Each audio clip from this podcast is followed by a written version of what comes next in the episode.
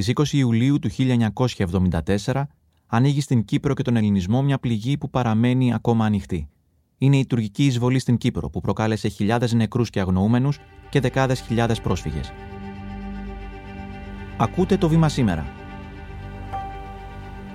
Είμαι ο Γιάννης Διαμαντής και είναι 5η 20 Ιουλίου. Μαζί μας ο Σωτήρης Ριζάς, διευθυντής στο Κέντρο Ερεύνης της Ιστορίας του Νεότερου Ελληνισμού της Ακαδημίας Αθηνών, ο οποίος θα μας βοηθήσει να κατανοήσουμε όλα όσα συνέβησαν στην Κύπρο το 1974 και λίγο νωρίτερα. Κύριε Ριζά, ευχαριστούμε πολύ. Είναι μεγάλη μας τιμή που είστε εδώ. Και εγώ ευχαριστώ. Δική μου χαρά. Θα ήθελα να το πάμε από την αρχή και να προσπαθήσετε συνοπτικά να μας δώσετε το ιστορικό πλαίσιο και πώς ξαφνικά φτάνουμε, αν είναι ξαφνικό, στην τουρκική εισβολή στην Κύπρο στις 20 Ιουλίου του 1974. Η τουρκική εισβολή στην Κύπρο τον Ιούλιο του 1974 δεν είναι κεραμνός ενεθρία. Είναι ένα ζήτημα που αφορά την Ελλάδα και την Τουρκία. Είναι και ένα ζήτημα όμως που αφορά από ένα σημείο και μετά ένα τρίτο παράγοντα, την Κυπριακή Δημοκρατία, γιατί δημιουργείται ένα νέο κράτος το οποίο φιλοδοξούσε να επιτύχει την ειρηνική συμβίωση και την λίγο πολύ ισότιμη συμβίωση των ε, δύο κοινοτήτων, της ελληνικής και της τουρκικής. Είναι προφανές ότι υπάρχει μια δυσκολία στην συνύπαρξη. Η ελληνική πλευρά είναι μια σαφής πλειοψηφία. Η τουρκοκυπριακή κοινότητα είναι μια ισχυρή μειονότητα, δεν μπορεί να αγνοηθεί. Από την άλλη πλευρά, επειδή δεν υπερβαίνει το 20% του συνόλου του πληθυσμού, είναι εξαιρετικά δύσκολο να γίνει δεκτή από τους Ελληνοκυπρίους ως μια κοινότητα η οποία θα έχει ισοτιμία στο πλαίσιο της Κυπριακής Δημοκρατίας. Αυτό είναι το ένα ζήτημα. Το άλλο ζήτημα είναι περισσότερο διεθνές, αφορά τις τουρκικές αξιώσεις στο νησί. Είναι προφανές ότι η Τουρκία χρησιμοποιεί τη μειονότητα προκειμένου να έχει βαρύνοντα λόγο στο Κυπριακό. Και επίσης υπάρχει και κάτι άλλο που δεν πρέπει να αγνοούμε, είναι το πλαίσιο του ψυχρού πολέμου. Οι Ηνωμένες Πολιτείες βλέπουν με μεγάλο ενδιαφέρον το θέμα της ε, Κύπρου. Είναι προφανές ότι υπάρχει ανησυχία για τη δυνατότητα της Σοβιετικής ε, Ένωσης να πετύχει στρατηγικά κέρδη σε αυτή την περιοχή. Και φτάνουμε έτσι στο 1967, που από την 21η Απριλίου και μετά έχουμε την δικτατορία, την Χούντα στην Ελλάδα. Πόσο καθοριστικό ρόλο παίζει αυτή η εξέλιξη στο Κυπριακό; Νομίζω περιπλέκει πολύ την εικόνα στο Κυπριακό και εν τέλει είναι κάτι που καθορίζει την εξέλιξη ειδικά το 1974. Υπάρχουν δύο στοιχεία στη σκέψη των ηγετικών παραγόντων της δικτατορίας των συνταγματαρχών. Το ένα είναι ότι είναι δυνατή η Ένωση με ένα πολύ μικρό αντάλλαγμα. Και υπεύθυνος για τη ματέωση αυτής της προοπτικής θεωρείται αποκλειστικά ο Μακάριος. Γιατί οι συνταγματάρχες πιστεύουν ότι έχει ένα συμφέρον στη συνέχιση του Κυπριακού κράτους, προκειμένου ο ίδιος να είναι αρχηγός του κράτους και περί αυτών να νέμονται τα ωφελήματα αυτά. Και δεύτερο, γιατί πιστεύουν ότι ο Μακάριος ακολουθεί μια αδέσμευτη ή και φιλοσοβιετική πολιτική, η οποία αντιστρατεύεται ακριβώς τα ατλαντικά συμφέροντα και τα ελληνικά συμφέροντα εξ αυτού. Παρά τα ελαττώματα που μπορεί να καταλογίσει κανείς στον Αρχιεπίσκοπο Μακάριο, δεν πρέπει ποτέ να λησμονούμε ότι ήταν νόμιμος πρόεδρος της Κυπριακής Δημοκρατίας, εκλεγμένος πρόεδρος της Κυπριακής Δημοκρατίας και είχε ένα μοναδικό διεθνές κύρος, είχε πρεστίζ. Αυτό αγνοήθηκε το 1974 όταν η Χούντα προχώρησε σε πραξικόπημα εναντίον του. Ελληνική Κυπριακή λαέ, γνώριμη είναι η φωνή που ακούεις. Γνωρίζεις ποιος ομιλεί. Είμαι ο Μακάριος. Είμαι εκείνος τον οποίο εσύ εξέλεξες για να είναι ηγέτης σου. Δεν είμαι νεκρός όπως η Χούντα των Αθηνών και οι εδώ εκπρόσωποι της θα ήθελαν. Είμαι ζωντανός. Φτάνουμε δηλαδή στις 15 Ιουλίου 1974. Τι ακριβώς συμβαίνει εκεί; Οι Έλληνες αξιωματικοί της Εθνικής Φρουράς, έχοντας υπό τον πλήρη έλεγχό τους την Εθνική Φρουρά, προχώρησαν στην ανατροπή του Μακαρίου μετά από εντολές της Αθήνας. Αυτό έχει μια ευρύτερη σημασία. Δηλαδή, μπορεί να θεωρεί το υπό τη στενή αντίληψη της δικτατορίας των Αθηνών ότι είναι μια ενδοελληνική υπόθεση μεταξύ Ελλήνων της Κύπρου και των Αθηνών. Έχει διεθνή διάσταση γιατί έτσι πιστεύει η Τουρκία. Διότι έστω έμεσα αυτό θεωρείται μια προσάρτηση της Κυπριακής Δημοκρατίας από την Ελλάδα. Θεωρείται άσκηση ενός άμεσου ελέγχου, το οποίο είναι ανεπιθύμητο. Στο σημείο αυτό φαίνεται ότι υπάρχει μια βασική παρανόηση, μια πολύ κακή στάθμιση εκ μέρους του Ιωαννίδη. Δεν γνωρίζουμε τι ακριβώς έχει συμβεί. Είναι προφανές ότι είναι σε κάποιες συνεννοήσεις με την Αμερικανική πλευρά. Δεν είναι με επίσημα διπλωματικά κανάλια. Προφανώς οι συνομιλητές του είναι στελέχη της Αμερικανικής Υπηρεσίας Πληροφοριών εδώ στην Αθήνα. Εννοείται για το αν θα ρίξει το μακάριο; Βεβαίως. Και δεν γνωρίζουμε τι ακριβώς του λένε. Ξέρουμε τι μεταφέρουν εκείνοι στην Ουάσιγκτον. Αυτά έχουν αποκαλυφθεί. Και φαίνεται ότι υπάρχει μια ασταθής αντιμετώπιση του Μακαρίου έως τις τελευταίες μέρες πριν από τη 15η Ιουλίου. Οπότε φαίνεται να είναι περισσότερο αποφασισμένος για να προχωρήσει στην ανατροπή του. Καταλαβαίνουμε πολύ καλά ότι ακόμα και αν δεν υποκινήθηκε ο Ιωαννίδης και δεν προκύπτει κάτι από τα στοιχεία που διαθέτουμε, πάντως σε καμιά περίπτωση δεν αποτράπηκε. Και γνωρίζουμε πολύ καλά πώς ενεργεί η Αμερικανική πολιτική όταν θέλει να αποτρέψει κάτι. Τι πόρους μπορεί να κινητοποιήσει, με ποιο τρόπο μπορεί να ενεργήσει. Στην ε, περίπτωση αυτή δεν συνέβη κάτι τέτοιο. Και συμβαίνει όμως το πραξικόπημα, πέφτει ο Μακάριος, αναλαμβάνει ο Σαμσόν ως πρόεδρος ας πούμε της Κυπριακής Δημοκρατίας Ποιες είναι οι αντιδράσεις της Τουρκίας τώρα για να φτάνουμε σιγά σιγά προς την ημέρα της εισβολής; Η Άγκυρα θεωρεί ότι δεν μπορεί να αντισταθμιστεί αυτή η εξέλιξη παρά μόνο με την τουρκική εισβολή στην Κύπρο. Το 1974 οι Τούρκοι είναι αποφασισμένοι, καταλαβαίνουν πολύ καλά ότι κανείς στην Αμερική δεν πρόκειται να τους παρεμποδίσει. Έχουν μια αίσθηση ισχύως έχει αποβατικά μέσα ο τουρκικός στρατός που δεν διέθετε παλαιότερα σε μεγάλο αριθμό.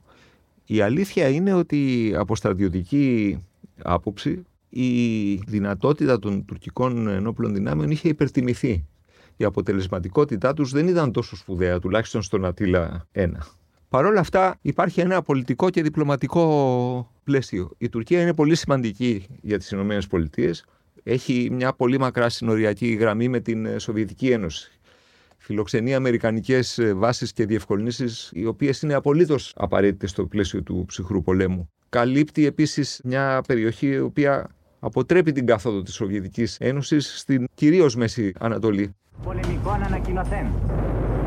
Ανακοινούται ότι την πρωί αντισήμερον τουρκικά αεροσκάφη άνευ προειδοποιήσεως Πούλος και Ανάνδρος προσέβαλον τον σταθμό Ραντάρ εμπομπάρδισαν το στρατόπεδο της Ελβίκ και έριψαν εντός του τουρκοκυπριακού θύλακος Λευκοσίας Αγίρτας μικράν δύναμη αλεξιπτοδιστών.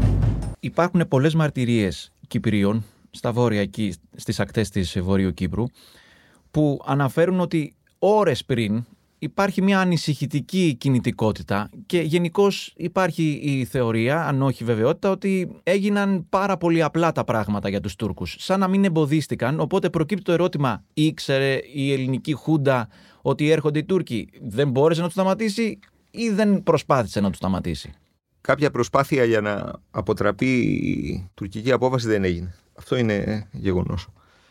Ειδικά στην Κύπρο βεβαίως πρέπει να έχουμε υπόψη ότι ζούμε στις ε, μέρες μετά το πραξικόπημα. Η προτεραιότητα της εθνικής φρουράς είναι να εξουδετερώσει όσους θύλακες αντίστασης μακαριακών στοιχείων ε, μπορεί να υπάρχουν. Οι Έλληνες δηλαδή ασχολούνται με τους Ελληνοκύπριου. Η φρουρά δεν είναι σε θέση να προβάλλει μια άμυνα για την οποία δεν ξέρουμε πόσο αποτελεσματική θα μπορούσε να είναι από την ελληνική πλευρά, από την άποψη της Αθήνας. Ίσως έχει υποτιμηθεί αυτό στις δικές μας αναλύσεις, γιατί ορθά θεωρούμε την κρίση του 1974 τη μεγαλύτερη καταστροφή μετά το 1922. Υπάρχει σαφώς ένα ζήτημα ψυχολογικής εμπλοκής, δεν υπάρχει πάντα μια ορθολογική προσέγγιση. Μπαίνει δηλαδή η τουρκική εισβολή στην Κύπρο δίπλα από τη μικρασιατική ναι, καταστροφή. Παραβλέπουμε το γεγονός ότι τυχόν ελληνική εμπλοκή στην Κύπρο για να παρεμποδιστεί η τουρκική εισβολή θα σήμαινε ελληνοτουρκική αναμέτρηση.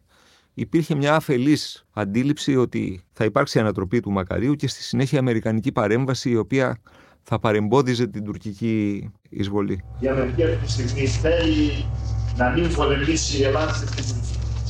Κάποιο θα πληρώσει τα έξω. Αν μπορούμε να τα πληρώσουμε εμείς τα έξω, θα μας τα εκρήξουν σε εμάς τα έξω. Αν δεν μπορέσουν να τα εκρήξουν του Τούρκου. Αδαμάντιος Ανδρουτσόπουλος, Πρωθυπουργός Ελλάδος από το 1973 έως το 1974. Όταν τα γεγονότα διαψεύδουν αυτή την εκτίμηση, είναι προφανές ότι δημιουργείται ένα κλίμα σχεδόν πανικού στην ελληνική πλευρά. Υπάρχει το αίσθημα ότι έχουν αναλυφθεί ευθύνες οι οποίες υπερβαίνουν πολύ τις δυνατότητες. Το βάρος αυτής της ευθύνης είναι προφανές ότι δεν μπορεί να το σηκώσει η ελληνική δικτατορία. Καταλαβαίνουν ότι εδώ βρισκόμαστε σε ένα εγχείρημα το οποίο έχει πολύ ευρύτερες συνέπειες. Η ίδια η επιστράτευση, και επειδή αυτό δεν μπορεί να διέφυγε της προσοχής Ελλήνων αξιωματικών, δεν πήγε πολύ καλά. Στην Ελλάδα. Ήταν μια πολύ βιαστική κίνηση. Θα μπορούσαν, ε, για παράδειγμα, να έχουν κληθεί ορισμένες κλάσεις, ορισμένες ηλικίες. Να μην κληθούν οι πάντες. και να δημιουργηθεί μια απίστευτη κατάσταση την οποία δεν μπορούσε να διαχειριστεί ο στρατιωτικός μηχανισμός. Όλα αυτά νομίζω εξηγούν την ε, κατάσταση αυτή και σε πολύ μεγάλο βαθμό η συνειδητοποίηση ότι ο Αμερικανικός παράγων δεν θέλει πόλεμο, θέλει τα πράγματα να πάνε σιγά σιγά να υπάρξει μια εξέλιξη. Όλοι πιστεύουν πια ότι λίγο πολύ η ισορροπία στο Κυπριακό άλλαξε. Και το πιστεύει αυτό και πρέπει να το πούμε για να είμαστε απολύτως εντάξει. Το πιστεύει αυτό και η Σοβιετική Ένωση. Η Τουρκία είναι στρατηγικά πιο σημαντική από την Ελλάδα. Επειδή ακριβώς λοιπόν το βάρος είναι τεράστιο για να σηκώσει αυτή την κρίση η ελληνική Χούντα που την προκάλεσε, 20 Ιουλίου έχουμε την τουρκική εισβολή, 24 αποχωρεί, καταραίει η Χούντα στην Ελλάδα. Η φάση της εισβολής στην Κύπρο από τους Τούρκους δεν τελειώνει εκεί. Στις 14 Αυγούστου έχουμε τον Ατήλα 2, όπως λέμε, έχουμε την συνέχιση. Είχαν φτάσει δηλαδή οι Τούρκοι ως ένα σημείο, αλλά προχώρησαν.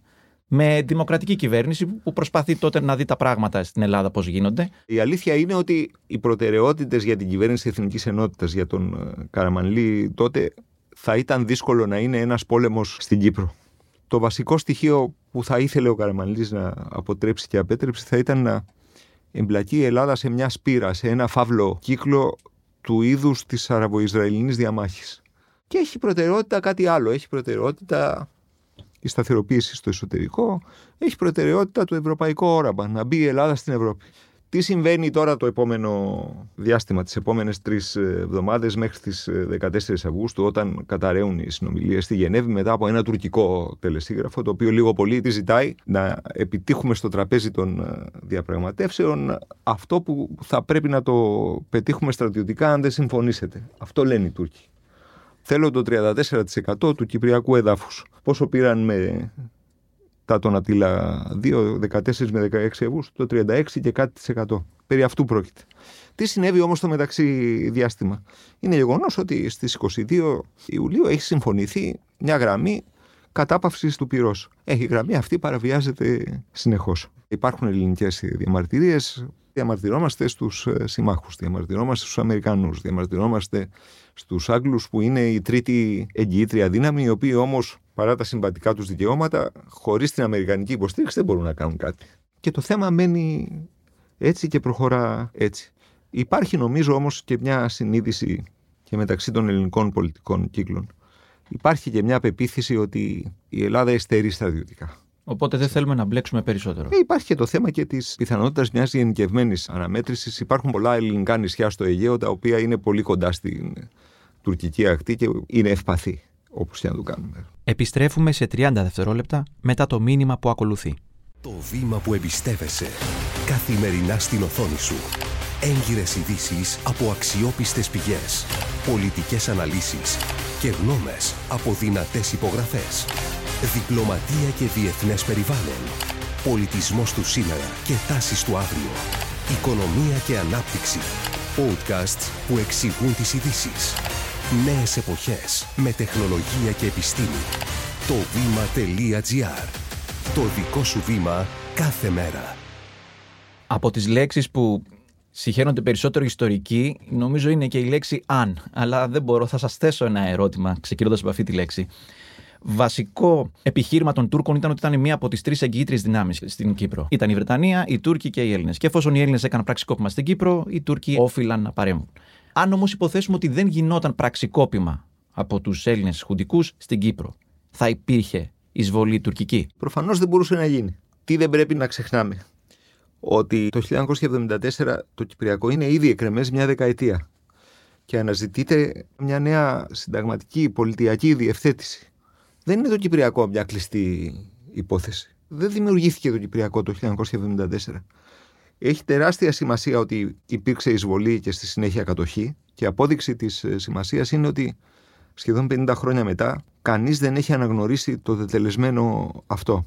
Για σκεφτείτε τώρα να υπήρχαν 50, 60, 100 χώρες που να έχουν αναγνωρίσει τη λεγόμενη τουρκική δημοκρατία της ε, Βόρειας Κύπρου.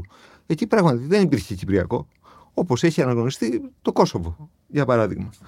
Κάτι τέτοιο δεν έχει συμβεί. Συνεπώς, τα γεγονότα του 1974 και το αποτέλεσμα έχουν τη βαρύτητά τους. Την αυτόνομη. Παρ' όλα αυτά, δεν πρέπει ποτέ να λησμονείτε ότι το Κυπριακό ήταν ανοιχτό. Η ελληνοκυπριακή πλευρά επέμενε πολύ στην αρχή του ενιαίου κράτους Τι σημαίνει αυτό, ότι υπάρχει μια Κυπριακή Δημοκρατία, λίγο πολύ κυβερνάει η μεγάλη πλειοψηφία και εσείς έχετε ορισμένα δικαιώματα που σας κατοχυρώνουν. Αντίθετα η τουρκοκυπριακή πλευρά θέλει να εισαχθεί και ένα εδαφικό στοιχείο, θέλει και ένα έλεγχο επί του εδάφους.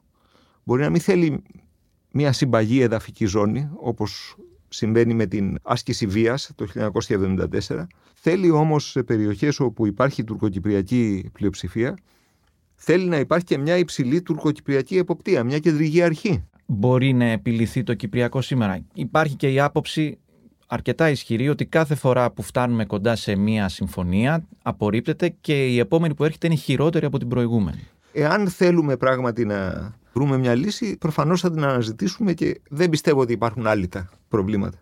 Υπάρχει όμως κάτι το οποίο αποκαλύφθηκε προ 20 ετίας με το δημοψήφισμα με το σχέδιο ΑΝΑΝ.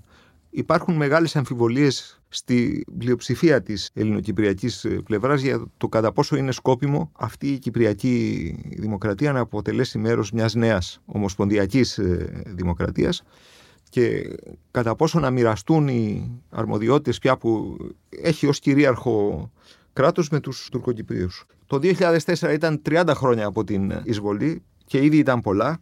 Τώρα πια έχουμε φτάσει 50 χρόνια από την εισβολή. Λίγο πολύ δεν υπάρχουν σε πάρα πολλές γενναίες, δεν υπάρχουν μνήμες συμβίωσης. Υπάρχει από την τουρκική πλευρά το κεκτημένο πια ότι ζητούν μια ρύθμιση δύο κρατών. Ενώ μέχρι κάποιο σημείο στο παρελθόν όχι το πολύ μακρινό, ζητούσαν μια ομοσπονδιακή λύση ή συνομοσπονδιακή υπό μια φόρμουλα πολιτικής ε, ισότητας. Δεν υπήρχε αυτή η έμφαση στην έννοια των ε, δύο κρατών. Νομίζω ότι μπαίνουμε σε μια ενδιαφέρουσα φάση. Δεν είμαι βέβαιος πόσο θα κρατήσει αυτή η προσέγγιση μεταξύ Ελλάδας-Τουρκίας ε, και ακόμα περισσότερο αυτή η προσπάθεια επαναφοράς της Τουρκίας σε μια δυτική τροχιά.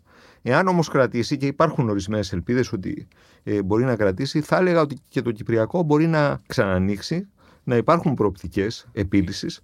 Και εκεί θα έλεγα ότι η ελληνοκυπριακή πλευρά θα πρέπει ενδεχομένως να δει ότι μπαίνουμε σε μια νέα εποχή, να δει ότι θα μπορούσε να υπάρξει μια διευθέτηση, πάντα στο πλαίσιο βέβαια ενός μίνιμουμ απαιτήσεων, η οποία πάντως διευθέτηση θα μπορούσε να σταθεροποιήσει την κατάσταση στην Ανατολική Μεσόγειο και πέραν αυτού επιτέλους να δούμε και ποιος είναι αυτός ο θαλάσσιος και υποθαλάσσιος ε, πλούτος και πόσο μπορούμε να τον ε, αξιοποιήσουμε. Γιατί συζητάμε για 50 χρόνια, ήμουν πολύ μικρός όταν ε, ξεκίνησε η ανακάλυψη του κοιτάσματος της Στάσου. Έχουμε δει πολύ λίγα πράγματα και οι ανάγκες μας είναι πολύ μεγαλύτερες όλων. Κύριε Ριζά, σας ευχαριστούμε πολύ. Και εγώ σας ευχαριστώ. Είμαι ο Γιάννης Διαμαντής και κάθε μέρα σας παρουσιάζουμε ένα θέμα με τη βοήθεια των δημοσιογράφων του Βήματος και έμπειρων αναλυτών. Ευχαριστούμε που μας ακούσατε. Ακολουθήστε το Βήμα σήμερα στο Spotify ή στα Apple Podcast για να μην χάνετε κανένα επεισόδιο. Το σημερινό επεισόδιο επιμελήθηκε η Κατερίνα Μπακογιάννη. Δημοσιογραφική παραγωγή Έλενα Κούση και Κατιάνα Καλιγέρου. Ηχοληψία και τεχνική επεξεργασία ήχου Στέλιος Τριανταφύλου και Ηλέκτρα Ασιθιανάκη. Το βήμα σήμερα. Εξηγούμε τις ειδήσεις.